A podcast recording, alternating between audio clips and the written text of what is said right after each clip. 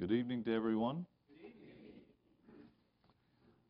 Before we get into tonight's Bible study, I'd like to read to you just two verses from 1 Thessalonians chapter 4. And every time I read them, I think of this church. So I'm going to get my farewell out of the way at the beginning. Because at the end, I want everybody to be thinking not about what I said, but about what God's Word says. 1 Thessalonians chapter 4, verses 9 and 10. But as touching brotherly love, you need not that I write unto you, for you yourselves are taught of God to love one another. And indeed you do it toward all the brethren which are in all Macedonia, but we beseech you, brethren, that you increase more and more. When he says, You don't need, the Apostle Paul says, You don't need for me to write to you anything. He thought about the church in Thessalonica. He said, Well, I'm going to write something about brotherly love, but I don't need to. I don't need to teach you about brotherly love, he said, because God already taught you. You are taught of God to love one another. And isn't that really a description of every true believer in the Lord Jesus Christ? You are taught of God to love one another. That's not a lesson you can go to community college and learn. And you can't learn it in Sunday school class. If God doesn't teach it to you in your heart, if the Holy Spirit doesn't put the love of God in your heart, pour it out there, it's not ever going to be there. But this is like the church in Thessalonica. You are taught of God to love one another. And all I can say is thank you, Lord, and thank you to all of you for your love. But increase, abound more and more until the Lord comes. I'd like for you to open your Bibles with me tonight to Colossians chapter 3. Colossians chapter 3.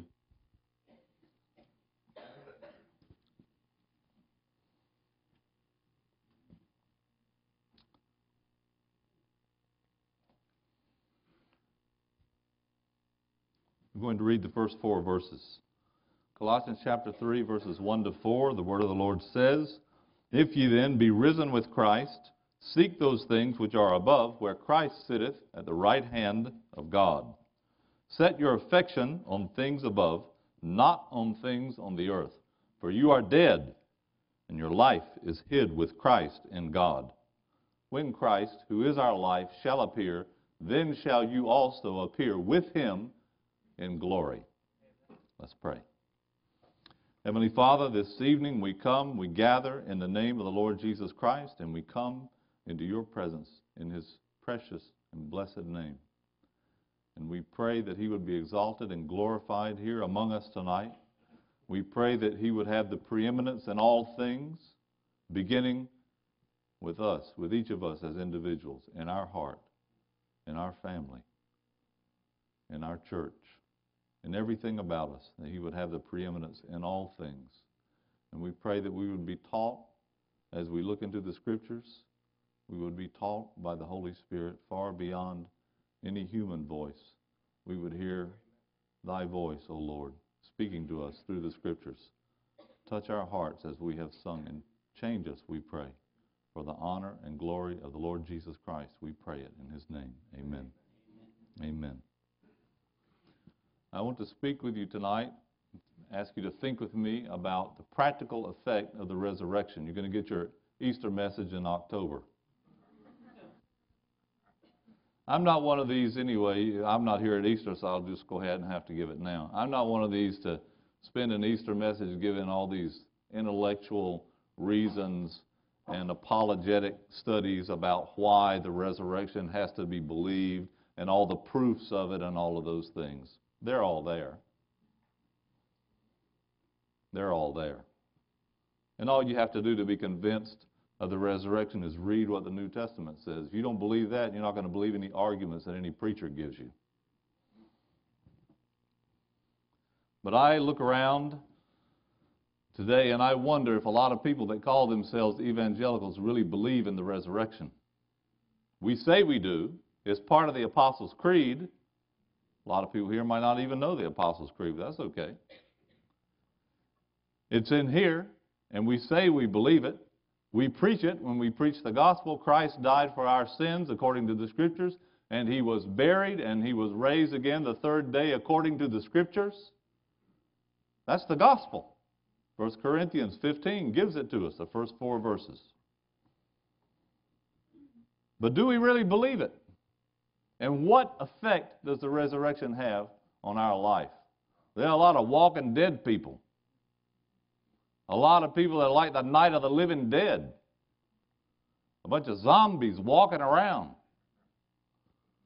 saying that they believe one thing with their mouth and their whole life shows that they're still like they were in Ephesians chapter 2 when it says, You are dead in trespasses and sin. You have God made alive who were dead in trespasses and sin. And people who've been made alive in God are dead to sin now. But people who haven't been made haven't been made alive by God are alive in sin and dead to God. You can't have it both ways. You can't be alive to God and alive to sin at the same time. If you then be risen with Christ, he says, seek those things which are above. There are two things here that a Christian is supposed to do in these verses. He says, seek things that are above and set your affection on things that are above. And that sums up everything that he has to say to them in these first four verses of Colossians chapter 3. Well, this is what the Christian does. This is how the Christian thinks. This is where the Christian looks. This is where the heart of the Christian is. Set your affection on things above. Seek things which are above. And he lifts up our view away from the world with all of its lures and entertainments and enticements. And he says, if you're really risen with Christ, look up there. Forget this world because it's going to be burned up. The scriptures declare very clearly that the earth and all the works that are in it will be burned up. And anyone who's building and trying to grab for all the gusto here in this life is living, excuse me for saying so, living like a fool. Arranging the deck chairs and painting the Titanic as it goes down. The earth and all the works that are in it will be burned up. So he says, look up. Look up. The way to ruin a Christian life, the way to ruin a Christian church, the way to ruin a Christian marriage and family is to get your eyes off of the Lord and get them down on the world and all of the things that are in the world around us. There's no quicker path to ruin and disaster than to get your eyes off of the Lord and off of heaven and off of glory and onto the things in this world. And that's exactly what the devil did. When he went into the Garden of Eden, what happened there? The first thing he did with Eve was he got her to look at the fruit and to think about the fruit. She wasn't looking to the Lord. She wasn't looking to her husband. She never asked him what he thought she ought to do. And she looked at that fruit, and it says she looked at it, and it was pleasant to the eyes and to be desired to make one wise, and she took it and ate it. She was looking at the things below. She didn't live with her eyes on the Lord. And she couldn't even remember that one simple verse that he gave them where he told them what to eat and what not to eat. She tried to quote that. If you, if you children tried to quote that in Sunday school, your teacher would tell you you needed to work harder on the verse if you quoted it the way she did. And in Ron's class, in Coop's class here on Sunday morning, if people quoted their verses the way Eve tried to quote to the devil, to the serpent, what the Lord had said about eating the fruit, she, you flunk. She flunked. She couldn't even remember that simple verse, that simple instruction that had been given. And she got her eyes off of God and off of His Word and got her heart and her affections off of God and His Word, His simple instruction, and started looking at that. And the next thing you know, down she went. And Adam, too, no, men, you're not going to get out of this. And she got deceived, the Bible says, but the man sinned with his eyes open. He knew what he was doing. And the Lord said, Because you listened to the voice of your wife, and that's not always a sin.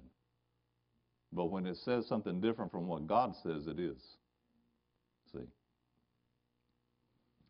So Paul says to the Colossians, Seek the things which are above. Set your affection on things which are above. This is the way a Christian, a true Christian, looks at life, thinks about life, and lives. Everything that has any importance at all to him is above. It's what's eternal. Now, they, mm, a few years, a few decades ago, 30, 40 years ago, they used to criticize, when the liberal movement began to infect evangelicalism, they began to criticize uh, believers who tried to live separated lives and holy lives and live like the old preachers used to tell us with eternity's values in view, Lord, with eternity's values in view. Let me live every day, every step of the way with eternity's values in view. And here came this liberal crowd, and they started saying, Oh, these people are so heavenly minded, they're not any earthly good. That was their, their phrase, the slogan of their campaign. And they were working hard to get people's eyes off of the Lord and off of heaven. And some simple people and simple minds and became so embarrassed that they were being accused of being too heavenly minded, they became worldly minded. And they ruined their churches and they ruined their families and they ruined their own lives. And down go the generations until now we're raising a generation today that doesn't know the difference between Moses and Noah. They don't even know how to spell separation or any other two or three syllable word, some of them, and much less live it. It's considered a dirty word. Paul says, Set your affections on things above. Turn with me to 1 Thessalonians. Just right over, right next door. Colossians and Thessalonians are in the same neighborhood. 1 Thessalonians 1 9 and 10. Listen to how he speaks to the Thessalonians. And let's see if he taught them to think and to look like he taught the Colossians. Because the Apostle Paul, you're going to find out, just like all the rest of the inspired writers of the Scripture, they weren't like the politicians. They don't say one thing in California and another thing in North Carolina or Georgia. They say exactly what the Lord tells them to say, and it's the same message everywhere. 1 Thessalonians 1 9 and 10. They themselves show us what manner of entering in we had unto you, and how you turned to God from idols to serve the living and true God and to wait for his Son from heaven, whom he raised from the dead. Here comes the resurrection. Whom he raised from the dead, even Jesus, which delivered us from the wrath to come. When I was growing up, I used to hear the old preachers say this many times. And I think I've told it to you before, but since I'm getting older and forgetful, you're going to have to put up with it and just smile. Only one life. Remember that? Will soon be past. Only what's done for Christ will last. And until the day I die, God helping me, I'm going to keep saying it like a broken record. Only one life will soon be past. Only what's done for Christ will last. And these Thessalonians were taught, like the Colossians, to look up. When they got saved, they turned to God from idols. That's the definition of conversion. Conversion is a turning. It's a turning and an inward change, an outward turning and an inward turning. There is no conversion without repentance. You can't keep your idols and have Christ. You can't keep your idols and have God. And some idols are in temples and church buildings, and some idols are in people's wallets. They're like photos. They're, they call them estampas in Spanish.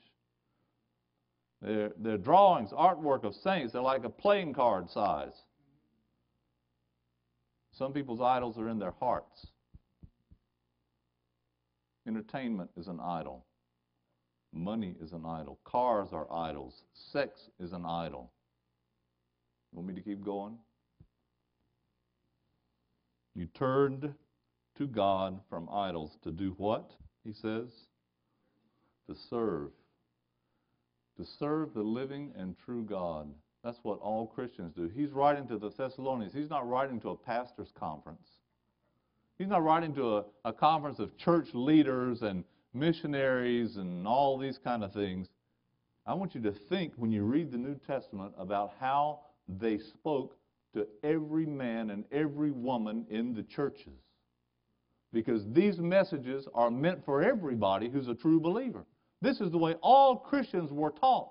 We have this idea today that there's a few people who are committed to the Lord and they're the elite or they're the super committed ones or the real mature ones or whatever, and the rest of us just kind of muddle along. That's not it.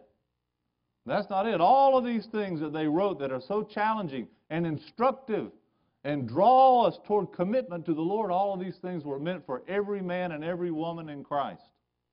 And today, Christianity in the West has become so soft that it just gives me pain to look at it.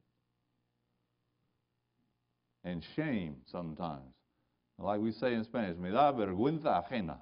It makes me feel uh, pain, although I'm estranged from what they're doing, I feel ashamed about it just looking at it. So many churches where the only thing you can do is get up and tell people nice, warm, fuzzy things about themselves and bring out the puppets and have the theater and have philosophical talks about uh, the meaning of life and, and uh, the goodness of love and uh, how to balance your bank account and just whatever it might be like that. But don't you ever dare get into the scripture and start applying it and challenging people. People don't want that. And there's plenty of places they can go in because they, in America, people treat restaurants, excuse me for saying this, but I was born and raised here. People treat churches like restaurants. If they don't like what they're eating, they get up and go to another one. But it's all serve me, please me, make me happy. I went to this church because of the programs they had for my children and my family. I went to this one because they had a good bus ministry. I went to this one because I liked the music program. And so the churches get into this line of thought. They get onto this wavelength and they start doing marketing. They start trying to make the churches attractive to people. It becomes like a business. This one's competing with that one. Come to our church and we'll give you a color TV. We'll give everybody a steak dinner. Come to our church and you can do this and do that. Come to our church. Don't go to singles.com online. Come to our church and find your, your mate for life. They're trying to make the church attractive to the world. The church belongs to Jesus Christ, the true church. It's not supposed to be attractive to the world, excuse me. Not supposed to be attractive to the world. What does it say in the book of Acts? When those people in chapter 5 of the book of Acts saw that discipline that took place when Ananias and Sapphira fell over dead because they simply lied about what they gave in the offering. They fell over dead, first him and then her. And they carried him out and buried him. And what does it say in Acts chapter 5? It says, Of the rest, talking about the rest of the city of Jerusalem, none dared join himself to them. Oh, that don't sound like what I see going on today. Today, the churches are running out there on the streets with open arms. Please come to our church. Don't go to theirs. Come to our church. We have a better this or a better that. I think in some cases we need some blessed subtractions. This is not a competition to see who can build the biggest church. God is looking for people who love His Son, the Lord Jesus. God is looking for people who are willing to turn from their sin, from their idols to God. They make the choice and they turn. They repent. And they're regenerated by the Holy Spirit who comes into them and they're made to be new creatures in Christ. The old life is gone. I wonder about that, some of you young people. You grew up in the church here and you learned the talk. And you know the routine, or like they say in the military, you know the drill. You know what's expected of you. Is your heart out there in the world still? You have two faces, one for meeting and one when you're out in your little group with friends. And some people, I think, can't even wait to get out there. They're in here recruiting for what they're going to do out in the street later on. That happens in a lot of places. They turned to God from idols to serve the living and true God, it says, and to wait for his Son from heaven. Because the resurrection is true, every true believer is waiting for the Lord Jesus from heaven. This is where we look. This is where our hope is. And this is why we cannot put our hope in sociology. And this is why we cannot put our hope in psychology. And this is why we cannot put our hope in politics. And we're not looking for the next world leader. And we're not looking for the next president and the next congressman and hoping maybe this one's going to straighten things out. They're not going to straighten things out. The Bible says in the last days, evil men and seducers will wax worse and worse. Like they say in the South, worser and worser. Deceiving and being deceived. Things are not going to get better. Our hope is put on someone who's coming, like Mr. McDonald says when they ask him about politics. He says, Well, I don't vote because my candidate's not running. And I say, Amen. Mine either. I'm waiting for somebody. I'm waiting for the right man to come along. And he's going to come. God has a plan. Paul preached it on Mars Hill in Athens, and they didn't like it. God has a plan, and He has appointed a day and a man who's coming on that day to judge this world. And I'm waiting for Him. My eyes are on Him. To wait for His Son from where? From heaven. Not from Madrid, not from London, not from Paris, not from Buenos Aires or Mexico City or Washington, D.C. or anywhere else. He's coming from heaven whom he raised from the dead, even Jesus, who delivered us from the wrath to come. This is what the church believed. They waited for Jesus Christ. They looked to Jesus Christ. And when he comes to the Colossians, he says, Seek those things which are above. Because those people not only believed in the resurrection, they were resurrected themselves from the dead, from trespasses and sin, from being dead to God, dead to spiritual things, they were raised. If you then be risen with Christ. Who's risen with Christ tonight? I didn't say who raised their hand in a meeting and said they wanted to trust Jesus and join the church. It doesn't say if you join the church, set your affections on things above. It says if you're risen with Christ. Church membership is not going to get you anywhere. It doesn't matter a hill of beans how many years you've been a member of any church or how well you can recite all the creeds. What matters is if you belong to Jesus Christ. Let me ask you tonight are you risen with Christ? I'm not asking you if you have a position, a doctrine, a knowledge. I'm asking you, are you risen with Christ? Because if you're not, you're a loser. You're in a bad way, and time is running out. Seek those things which are above. This is the pilgrim mentality. Coming back to Colossians 3.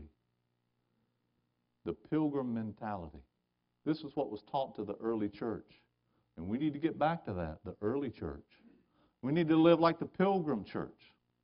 Those first believers who knew what it was to have the power of God in the assembly of the believers, who knew what it was like to have the gospel preached in power, who knew what it was like to live lives filled with the Holy Spirit, who knew what it was like to be outcast to the world all around them, and to be living with their eyes on heaven. Their only hope was that Jesus Christ would come and take them home to heaven with him. The pilgrim church, the pilgrim mentality, to be heavenly minded, because that's where we're going to be. We used to sing that. You remember we talked about it before, those old hymns and choruses that somehow have been filtered out and gotten lost. This world is not my home. I'm just a passing through. Heaven is my home, away beyond the blue. The angels beckon me through heaven's open door, and I can't feel at home in this world anymore. Now, we like to sing that. It's got a catchy tune. You better think about those last words. Hmm? All those people on that side over there, you better think about those words. And all these people here in the middle, too. And all these people right here, too, you better think about those words. You feel at home in the world? You feel at home? I can't feel at home in this world anymore. I'm just down here passing through. I'm a transient on my way to a better place. This is why we need to ask ourselves if we really believe in the resurrection like this. You hear what I'm saying? This is why we better ask ourselves this. Because this is the way true Christians think. And the devil attacks us right at this point. He can't ruin the salvation of a true Christian, but I'll tell you what he can do. He can ruin your life and your testimony to the place where you don't have any power, any witness, anything left. You're just like a piece of trash floating around on the water waiting for somebody to rescue you. He can do that. You get your eyes, just like he did to Eve, you get her eyes off of the Lord and off of what he said and onto that start thinking about it. Set your affections, he says, on things above. Because it's a decision that you make. Each of us has to make that decision. You can put your affections anywhere you want to. You young fellows, you can start putting your affection on the girls if you want to. And the girls too. I know what all that's about. Uh, they used to take us to me. You remember, you heard my testimony. I didn't get saved until I was 24. I've been to all the Bible camps and all the conferences and all the meetings and the young people. We all sat in a crowd together. You want me to start telling you what we did when we weren't in meetings? You're not fooling me. I know all about that. And I got saved when I was 24. When I realized that I still had control of my own life, that I was doing what I wanted to, that I had talked the talk in front of everybody and I had all the right words, but my life was rotten because I had control of my life and I did what I wanted to. But you could have talked to me and you could have asked me and I could have given you all the right words about the gospel. And I could have told you my memory verse and told you how many times I read the Bible because I read it six times from cover to cover before I got saved. But my affections, listen now, my affections, they were right down here on people and things in this world. That's where they were. And there wasn't any way you were to get my affections on heaven back then and the things above any more than you can get a turtle to fly. It's just not going to happen. I didn't have any wings. Set your affection on things above. And to set your affection on things above then is to have the power from the Lord to say no to the things below. And when temptation comes knocking at your door, you know how temptation gets in? You know what the old preachers used to say? Temptation usually comes in through a door that's been left cracked open a little bit. You shut the door, and then temptation walks down the hall trying the doors, like my brother said, trying to get in. And when he knocks at the door, you say, just this. The answer is no. That's all. No discussions, no dialogue, no reasoning.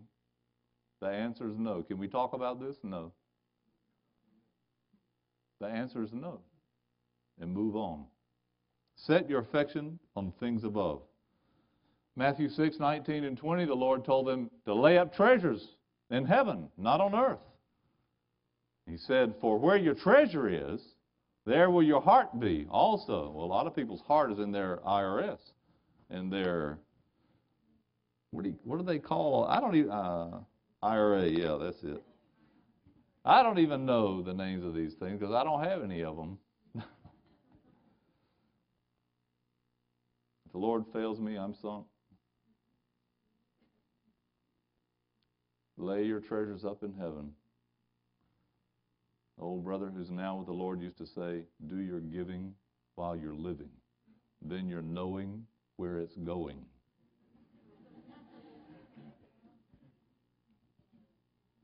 For where your treasure is, there will your heart be also. Is your heart in a strong box, in a safety deposit box, in a bank vault? 1 John 2 15, the Apostle John spoke and he said, Love not the world, neither the things that are in the world. For all that is in the world, the lust of the flesh and the lust of the eyes and the pride of life is not of the Father. What part of that don't we understand? Not of the Father, but of the world. And the world passes away. He's warning us again. It's a sinking ship. It's passing away. It's a very fair and attractive thing spread out before you, but it's going down. It's sinking.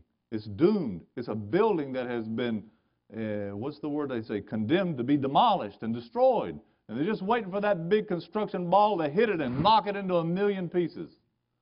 Or someone to hit that button and blow those explosives at the bottom and the whole building collapses. That's the world. The world passes away. The things that are in it, and its works, he says, but he who does the will of God abides forever. So set your affections on things above. And it's worse than that. It's worse than that. It's not just a case of being misguided in your affections. Be very careful about this. Make sure you understand it. It's a case of making God your enemy. You might as well have it straight. It's a case of making God your enemy. Because James chapter 4 and verse 4 says, Friendship with the world is enmity with God. Whoever will be a friend of the world makes himself the enemy of God. Never forget, dear brother Darby said so many years ago, never forget that the world has already given us its opinion of Jesus Christ. It nailed him to a cross. Never forget that they crucified him. They nailed him to a cross, and that is what the world thinks of Christ. That's what they had planned for him. You don't believe it? Go to the book of Revelation. You're well taught in the book of Revelation. You should know what happens. What does it say? Every eye will see him, and all the tribes of the earth will mourn because of him. Not mourning, desiring for him to come. This like wailing, oh no, not that. Like I heard a young woman say one time when we were living in Israel and she gave her testimony, and she said she prayed, Oh God, please help me to find the Messiah. But if there's any way possible, please don't let him be Jesus.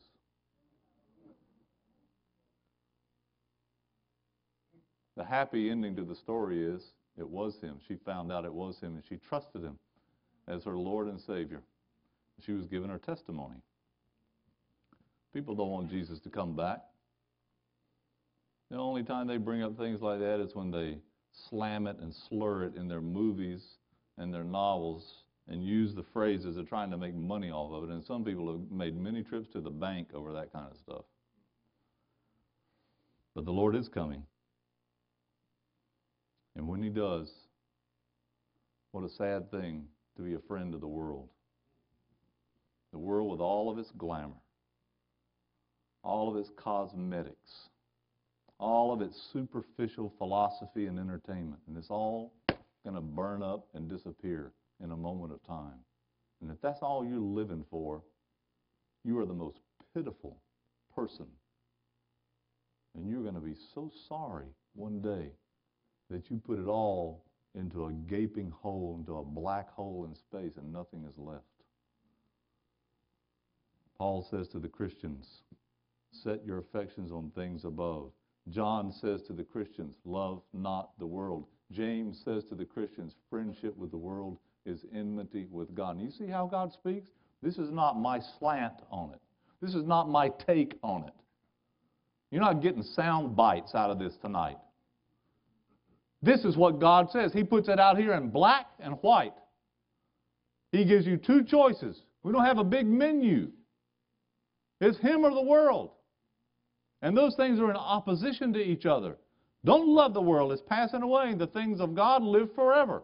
Everything he has to say about it is in terms of opposites. He's putting them in opposition to teach us and to guide us and to inspire us to make the right choice. Because people who don't make the right choice ruin their lives, and not only their lives, but they bring sorrow to the lives of people around them. And some of them bring dishonor on the name of God. James says friendship with the world is enmity with God. Look what Paul said to Timothy. 2 Timothy chapter 2 and verse 22. Just right over a few pages. 2 Timothy.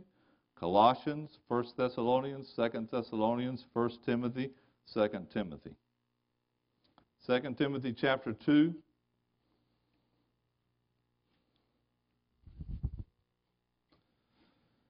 To Timothy he says, Flee also youthful lusts, but follow righteousness, faith, charity or love, peace with them that call on the Lord out of a pure heart. There's three things he says for Christians to do.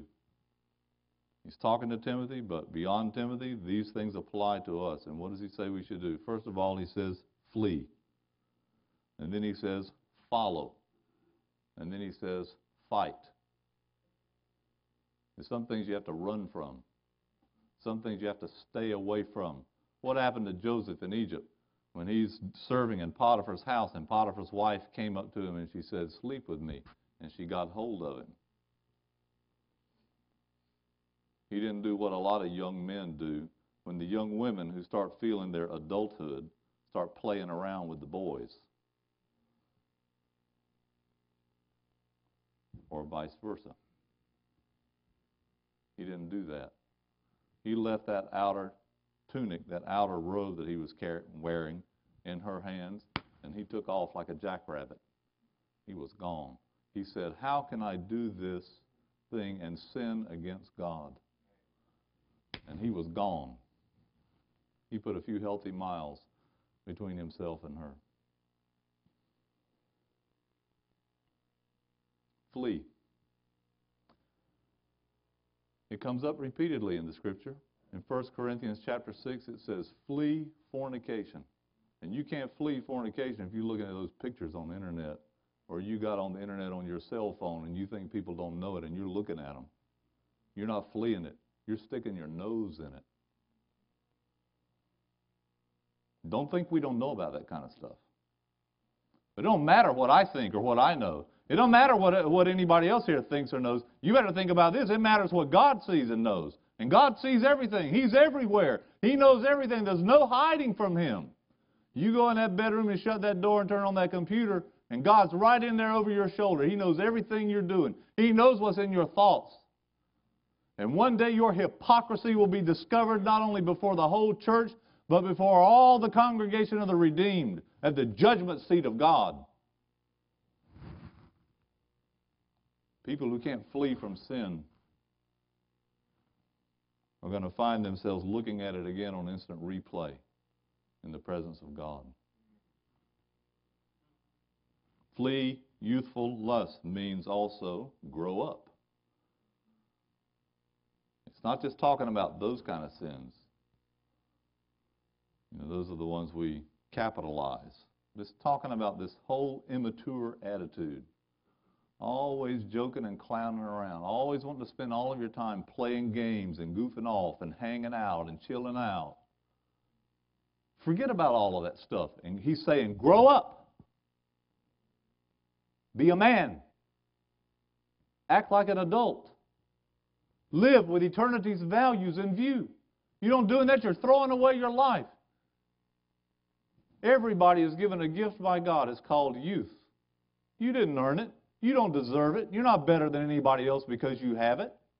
You got given it. I had it one time and now it's gone. And a lot of the rest of us had it. We had it too and it's gone. And what counts is what you do with your youth. And I'll tell you what the devil and the world and your flesh want to do with the youth. They want you to throw it away, waste it, throw it away, contaminate it, make it useless and non productive. God says to flee youthful lust. And He says to follow who are you going to follow? Righteousness, he says. Faith, he says. Love, he says. Peace, he says. You're going to follow it? This is, this is the crowd you're going to run with. I'm afraid some people need to be a little bit more careful about the friendships they make. And you need to be careful about the people who come in looking to carry off a little group of people with them and who want to hang out, and you start hearing them say things in your little group that you know they wouldn't say here in front of the elders or the brothers and sisters in this church. When people talk like that, and they're playing with two decks of cards, you know what you need to do. You're out of there. Color me gone. He says, with them that call on the Lord out of a pure heart. They go off and they start saying, oh, they don't let us go to dances. We get, they don't let us go to discotheque. This is a boring church, and they're always watching. When they start talking like that, that's the voice of the devil. That's what that is. You choose your friends carefully. Read the book of Proverbs, and you'll see how many times he gets right into it in chapter one of Proverbs. He don't waste any time. Right off the bat, he gets into it about the choice of friends, who you're going to be with, what kind of crowd you're going to run with. It is so important. Because your friends and the people you hang around with have an impact. They have an influence on your life. It's either for good or for bad. And if they're not leading you closer to God, and we say this a lot of times to the young people in Spain, I'm not just picking on you. You not only need to choose your friends carefully, you need to have friends that are further along spiritually than you are. Amen. I have been so blessed in life since I was uh, the age, uh, a young man who just entered the military service at that time, I have been so blessed in life since I became a Christian when I was 24 to have older men who've been, who were further along than me to be my good friends, to take me under their wings. They couldn't go out and play basketball with me, and I don't know how much longer I'm going to be able to play basketball with you. I came up limping today. I still like it. I still got a few moves. Not many. But that don't matter. See, that don't matter. The important thing is what they can do with you spiritually. If all you do is hang around with people that all they know is Nintendo, and I don't even know all these others, I can't keep up with it. And all they can talk about is the latest movie and the top 40 and all of this kind of stuff. Those people are not doing you any good spiritually. They're not bringing you up higher. You're stuck in a rut with people who can't help you at all. You need to make yourself a friend, a woman, you, you young women, a woman who is a spiritually minded woman. You need to make yourself a friend. And like they say, you hang with her. You need to find yourself, young men, a man who's older than you, who's further along than you spiritually, and you need to hang out with him. You need to learn from him. You're not going to learn anything just by hanging around with people of your own age. Say, oh, you don't. Well, I'm not real big on youth groups, to tell you the truth. I'm not real big on them. I, I don't preach against them, but I, and I'll tell you this: if that's all you do is hang around in groups like that with people your own age, you're not going to get anywhere. You're not going to get anywhere. Thank God for the different groups you have here, that you have people who are older and further along spiritually who are taking care in those groups. But if you're not paying attention to them, if your friends in the group that you meet with are just the ones your own age and not the person who is leading and shepherding in that group, you're missing the point. The church is not here just to provide entertainment for you so you won't go to the discotheque down the road. That's not what it's here for. And if you want to go to the discotheque, you know what I say? Go on. The door's open. Don't let it hit you in the rear on the way out. No, we're not going to get down on our knees and sweet talk everybody and try to get them to stay in the church. That's not what we're about. If you don't want to be a Christian, nobody here is going to make you be one. But don't come on with this stuff about you believe in Jesus and all of that, and your heart and one of your legs is out there in the world. No, no, no, no, no. I had to give up something. I had to repent from something. I had to turn from something to God. What about you? I know what it's like to live in the world. I know what I'm talking about. I got saved when I was 24. I went to all four years of university unsaved. I know what it's like. I know what the world is like. You want to know what I think of the world? Now, that's not polite and politically correct, I know. But I want to make it so graphic that it sticks in your mind. You got to make a choice. You got to make a choice. You got to flee from the things that are wrong. You got to get up and run from them. Flee idolatry. Flee fornication. Flee unrighteousness, he says. Flee youthful, youthful lust. Follow. You find somebody who's living a righteous life, Are your friends living righteous lives? If they're not, you don't follow them. Are your friends living a life of faith, trusting God every day of their lives? If they're not, that's not the kind of people you want to be with. Are your friends living a life of Christian love? I'm talking about love like the world talks about, going around with your lips puckered up all the time, waiting for the next kiss. We're not, that's not love. When that girl tells you she loves you, and when that boy tells you that he loves you, you know what he's really saying? He's saying, I love me, and I want the pleasure of what I'm about to get. And they'll say anything, and they'll jump through any hoop to get it. They'll join the church and get baptized and whatever you wanted to do, as long as they get what they're after in the end, because they love themselves. That's not this kind of love. This is the love that loves God. This is the love that comes from God. This is brotherly love. This is holy love. I told the ladies the other day that story, that woman in, in Spain, she came into the meeting, she was a believer, and over there we greet the brethren with a holy kiss, you know, on each cheek. And uh, she, this man came to the meeting. He'd never been there before. He wasn't a Christian, and he saw her come in, and people were kissing her. And he walked up to her and he said, "How about giving me one of those kisses like you gave them?" Spanish women are never at a loss for words. She shot him down in flames in about two seconds. She said, just like she didn't even blink, she said, Oh, I'm sorry, I can't give you one of those because that's a holy kiss and you're not holy. End of discussion. This is holy love here. This is not eros. This is not erotic. This is not sensual love. This is not selfish love. This is holy love, Christ like love, sacrificing love, God pleasing love, and peace. You just see it on the hearts of some people, in the hearts by their face. You see it on their face, what's in their hearts. That's what I'm trying to say, even though I sound confused because I am. You look at their face, and it's just written all over it. When they're growing up, they're just happy playing with their toys. And when they get to a certain age, and what happens to that face? I'll take these off because they don't wear them, most of them. What happens to that face? It goes from this to.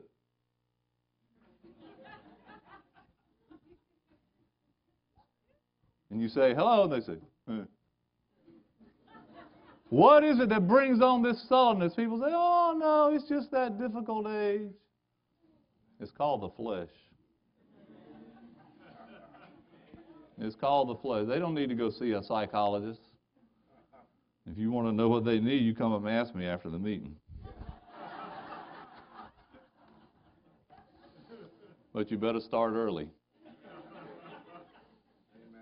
You better start early. And some of you might be way behind the power curve already. Flee Follow, he says, with them that call on the Lord out of a pure heart. Make your friendships this way. You choose people as your friends and people that you're going to be with who have a pure heart. What did the Lord say? Blessed are the pure in heart, for they will see God. They tell the story of a Buddhist monk. I don't know if he was in Tibet or where, and he came out and somebody had torn a Bible up that somebody had given him part of it, and there was a piece of it on the ground. He was just sitting on the ground meditating. The wind blew this little piece along, and he picked it up, and he saw it, and it had writing on it, and he read it. And all it had was that out of the Beatitudes. Blessed are the pure in heart, for they shall see God. That man ended up getting saved because he read that, and he knew, even though he was the monk, he knew that his heart was rotten, and he couldn't continue that way. And it led to, that wasn't it. He didn't get saved right there, but it was a chain of events, and he went and he listened to the gospel and he read the Bible and he ended up becoming a Christian. But that's where it all started. So don't tell me that if your heart is not pure, it's okay. You're just a carnal Christian. You're a what? You're a what? Do you know what Romans 8 says about that? Don't come on here with that. You know what Romans 8 says? To be carnally minded is death. Somebody knows it. To be carnally minded is death. You know, like the wages of sin is that, that kind.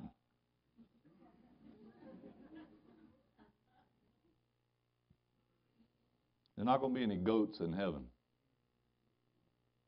Carnal as a goat. With them that call on the Lord out of a pure heart. What about your friends? You ever hear your friends pray? You ever hear them call on the Lord? Do you ever hear your friends testify to other people? They use the name of the Lord and witness using his name to other people? What kind of friends do you have anyway? And you parents, what kind of friends do your children have? What kind of friends do they have? Well, you know, I don't want to push them. I don't want to obligate them. Are you really going to recite those same old lame excuses and trot them out of the barn again and parade them around in front of God at the judgment seat? God gave you those children. They need to be raised for Him. They need to be raised for Him. What did He say? That woman, what did she say to Moses' mother?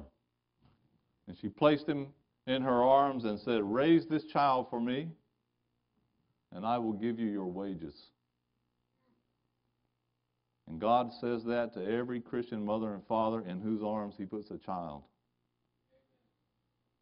God gave you a child. He said to you on that day, Raise this child for me, and I will give you your wages. Amen. And unfortunately, some of us have raised them for the world. We raised them for the world. What a sad thing. And they don't bring them to church because they don't want to obligate them. What if we applied that instead to football? And we said, I don't, I don't take my children to any football games. I don't let them go to any football games. I just keep them at home. They don't go to any stadiums or, or any gymnasiums. They don't watch any sports because when they grow up, I want them to choose for themselves. It's some of the most ridiculous things. They'll say it about Christianity and about the Bible. No, I don't go to churches because, uh, you know, there's some hypocrites there and all they want is your money. What do you think the NFL wants? I mean, get off it, really. What do you think they want? And I'll tell you what, I know enough about this church to know this church doesn't want your money. Don't be waiting for the hit because you're not going to get hit up for it. The scripture teaches that every man should give, every believer. If you're not a believer, God doesn't want your money. He doesn't want it. Keep it. Keep all of it. Don't even think about giving a dime or a penny because He doesn't want it. Amen. But the believer, because he has been saved and because he lives for God and the things of God, he gives to the Lord. He invests. Every man according as he purposes in his heart, so let him give, not grudgingly or of necessity for God loves a cheerful giver. In the Greek, yeah, we don't need to know Greek, but I happen to know this word. And you might as well know it too. And you'll remember it because it's real easy. The word for cheerful is the word hilarious. Hilarious. Now, we don't want to be irreverent, but it's almost like saying, yuck it up when you're giving. but that's, that's not what it means is you should enjoy giving to the Lord. That's the best investment you can make. People listen when E.F. Hutton speaks, or do they listen when Paul speaks and gives these instructions? When Jesus Christ speaks? When the Word of God speaks? Choose your friends carefully. He says, Flee youthful lust, follow righteousness, etc., with them that call on the Lord out of a pure heart.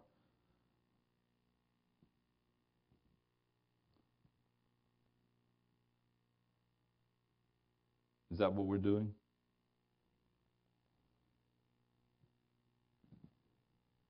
Is that what you're doing tonight?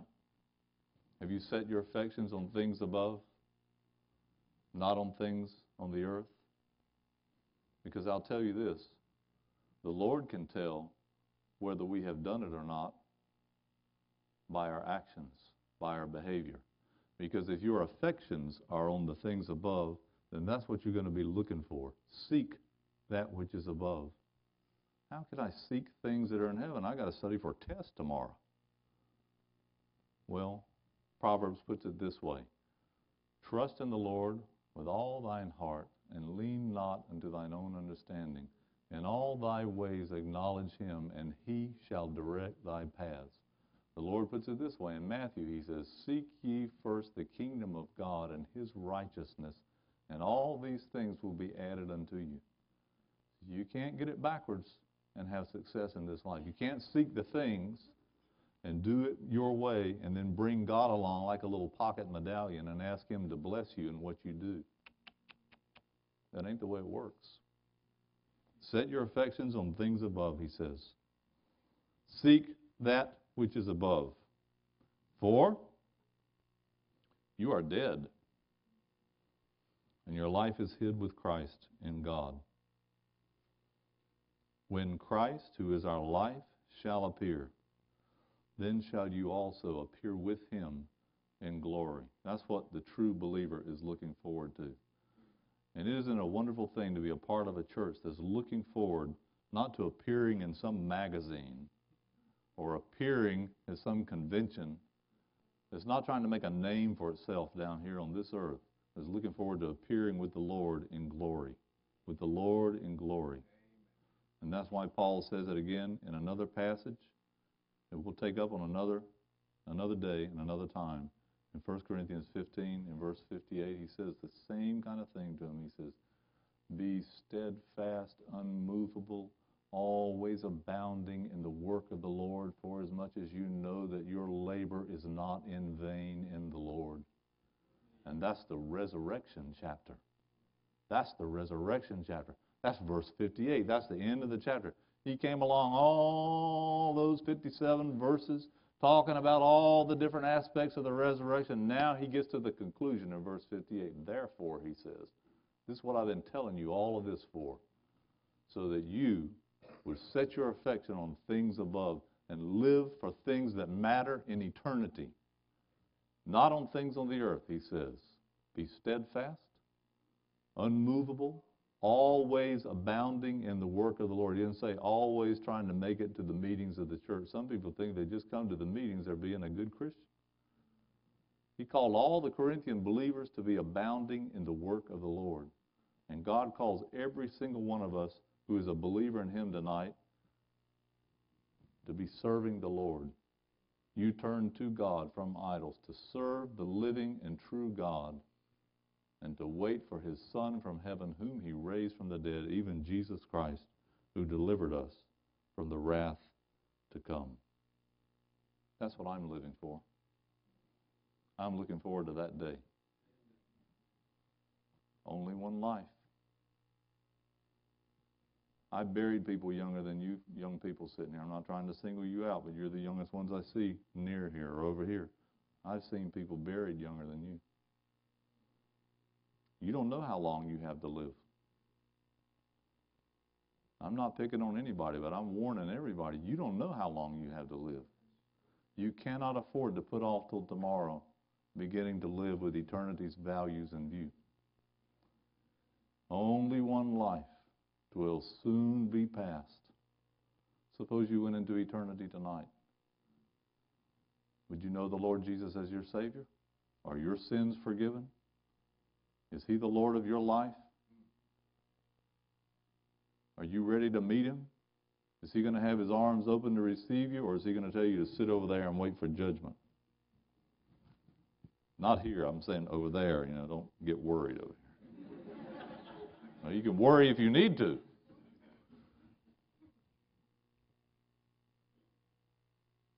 The Lord is coming soon.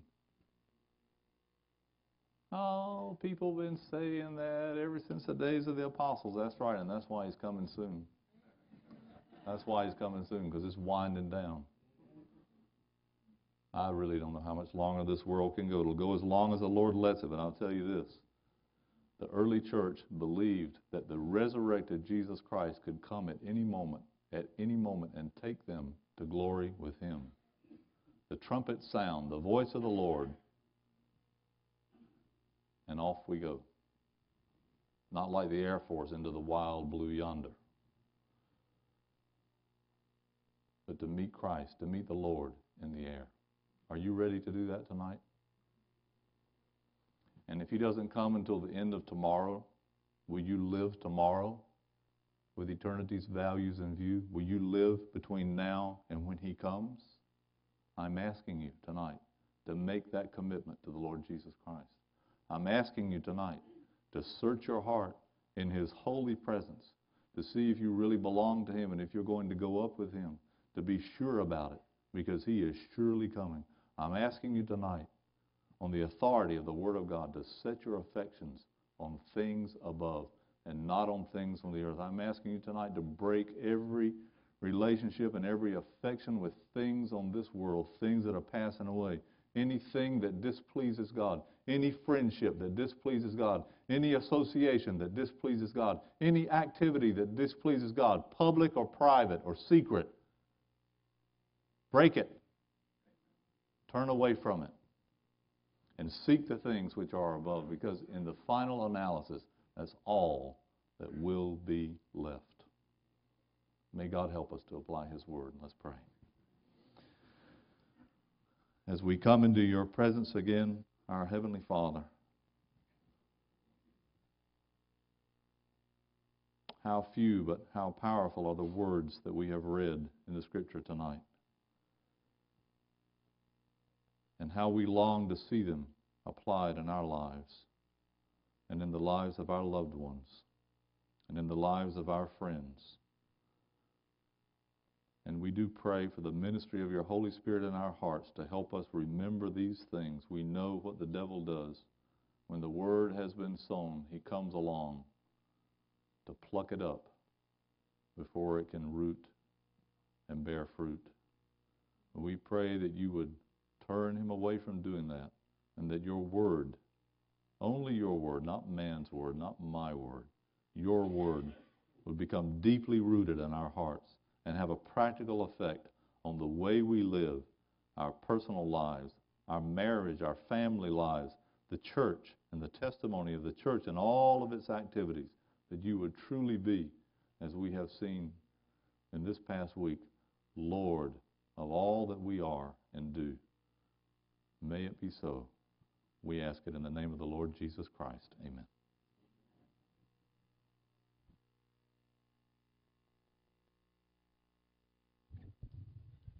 Before we leave, uh, this ends our series with our brother, and he's leaving tomorrow. And if the Lord spoke to your heart tonight, whether you're a Christian parent or a young man who's not living, or a young woman who's not living according to God's will, please don't leave this place before coming forward and talk to Carl or myself or any of the elders here, I want my life to be changed. I want to repent. I want to quit what I'm doing. I want God to change me because, as our brother said, the Lord is coming soon. And we better get ready. Don't leave this place the way you came if you need the change that God wants you to make. Please do that. And God bless you and be with you. Let's pray for his safe return back home. And until next year, pray that we'll be able to have him next year, sometime in October, and uh, we'll again rejoice and hope he sees more consecrated women and men, more devoted church, and more committed Christians for the Lord Jesus Christ. The meeting is over, and God bless you. If you have any questions, if you need to talk, to Carl. He'll be sitting there. Come over and talk to him. And God bless you all. See you Wednesday at 7.30. God bless you.